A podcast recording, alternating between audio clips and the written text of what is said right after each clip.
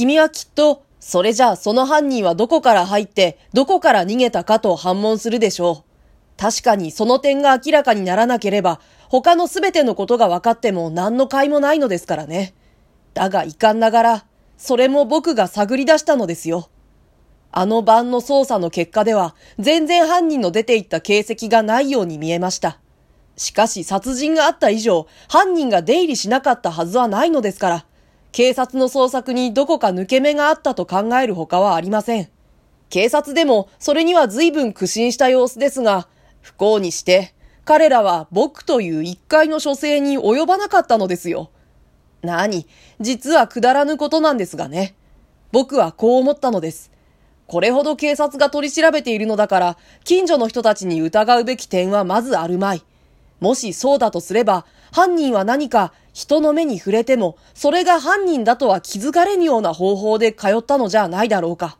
そして、それを目撃した人はあっても、まるで問題にしなかったのではなかろうか、とね。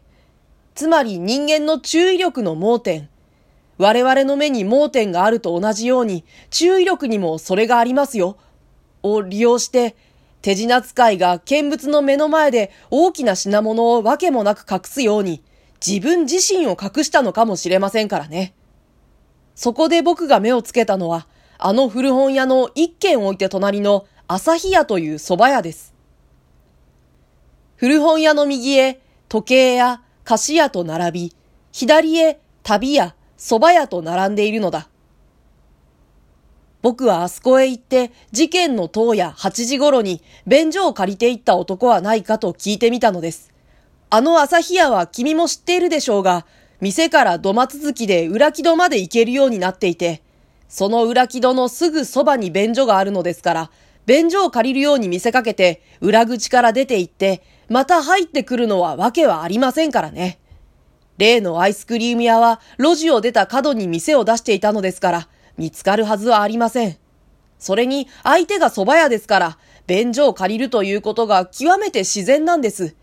聞けばあの晩は、おかみさんは不在で、主人だけが店の間にいたそうですから、おあつらえ向きなんです。君、なんと素敵な思いつきではありませんか。そして案の定、ちょうどその自分に便所を借りた客があったのです。ただ残念なことには、朝日屋の主人は、その男の顔形とか着物の島柄などを少しも覚えていないのですがね。僕は早速このことを例の友達を通じて小林刑事に知らせてやりましたよ。刑事は自分でも蕎麦屋を調べたようでしたが、それ以上何もわからなかったのです。私は少し言葉を切って、明智に発言の余裕を与えた。彼の立場は、この際何とか一言言わないでいられぬはずだ。ところが、彼は相変わらず頭をかき回しながら済まし込んでいるのだ。私はこれまで敬意を表する意味で関節法を用いていたのを直接法に改めねばならなかった。君、明智くん、僕の言う意味がわかるでしょ？動かぬ証拠が君を指さしているのですよ。白状すると僕はまだ心の底ではどうしても君を疑う気になれないのですが、こういう風に証拠が揃っていてはどうも仕方がありません。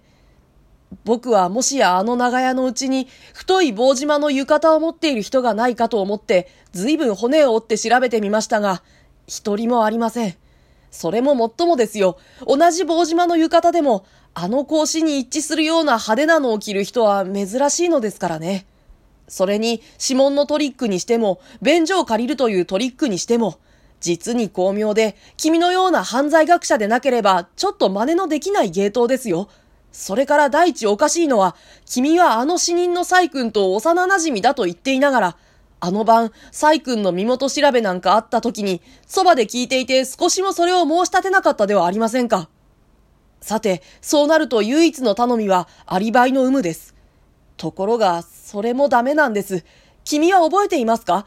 あの晩帰り道で白売県へ来るまで君がどこにいたかということを僕は聞きましたね。君は1時間ほどその辺を散歩していたと答えたでしょ？たとえ君の散歩姿を見た人があったとしても、散歩の途中で蕎麦屋の便所を借りるなどはありがちのことですからね。明智くん、僕の言うことが間違っていますか？どうです？もしできるなら君の弁明を聞こうじゃありませんか？読者諸君、私がこう言って詰め寄ったとき、鬼人明智小五郎は何をしたと思います？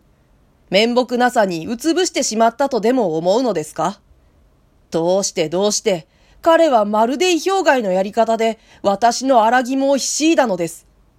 というのは、彼はいきなりゲラゲラと笑い出したのです。いや、失敬失敬。決して笑うつもりではなかったのですけれど、君はあまり真面目だもんだから。明智は弁解するように言った。君の考えはなかなか面白いですよ。僕は君のような友達を見つけたことを嬉しく思いますよ。しかし惜しいことには、君の推理はあまりに外面的で、そして物質的ですよ。例えばですね、僕とあの女との関係についても、君は僕たちがどんな風な幼馴染だったかということを、内面的に心理的に調べてみましたか？僕が以前、あの女と恋愛関係にあったかどうか、また現に彼女を恨んでいるかどうか、君にはそれくらいのことが推察できなかったのですか？あの晩、なぜ彼女を知っていることを言わなかったか。そのわけは簡単ですよ。僕は何も参考になるような事柄を知らなかったのです。僕はまだ小学校へも入らぬ自分に彼女と別れたきりなのですからね。もっとも、最近偶然そのことが分かって、二三度話し合ったことはありますけれど。では、例えば指紋のことはどういうふうに考えたらいいのですか？君は僕があれから何もしないでいたと思うのですか？僕もこれでいろいろやったのですよ。D 坂は毎日のようにうろついていましたよ。ことに古本屋へはよく行きました。そして主人を捕まえていろいろ探ったのです。サイ君を知っていたことはその時打ち明けたのですが、それがかえって便宜になりましたよ。君が新聞記者を通じて警察の模様を知ったように、僕はあの古本屋の主人からそれを聞き出していたんです。今の指紋のこともじきにわかりましたから、僕も妙に思って調べたのですが、笑い話ですよ。電球の線が切れていたのです。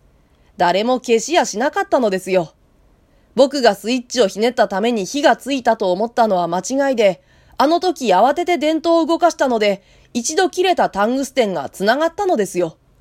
スイッチに僕の指紋だけしかなかったのは当たり前なのです。あの晩、君は障子の隙間から電灯のついているのを見たと言いましたね。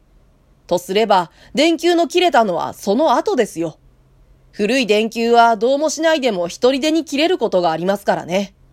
それから、犯人の着物の色のことですが、これは僕が説明するよりも、彼はそう言って、彼の身辺の書物の山をあちらこちら発掘していたが、やがて一冊の古ぼけた洋書を掘り出してきた。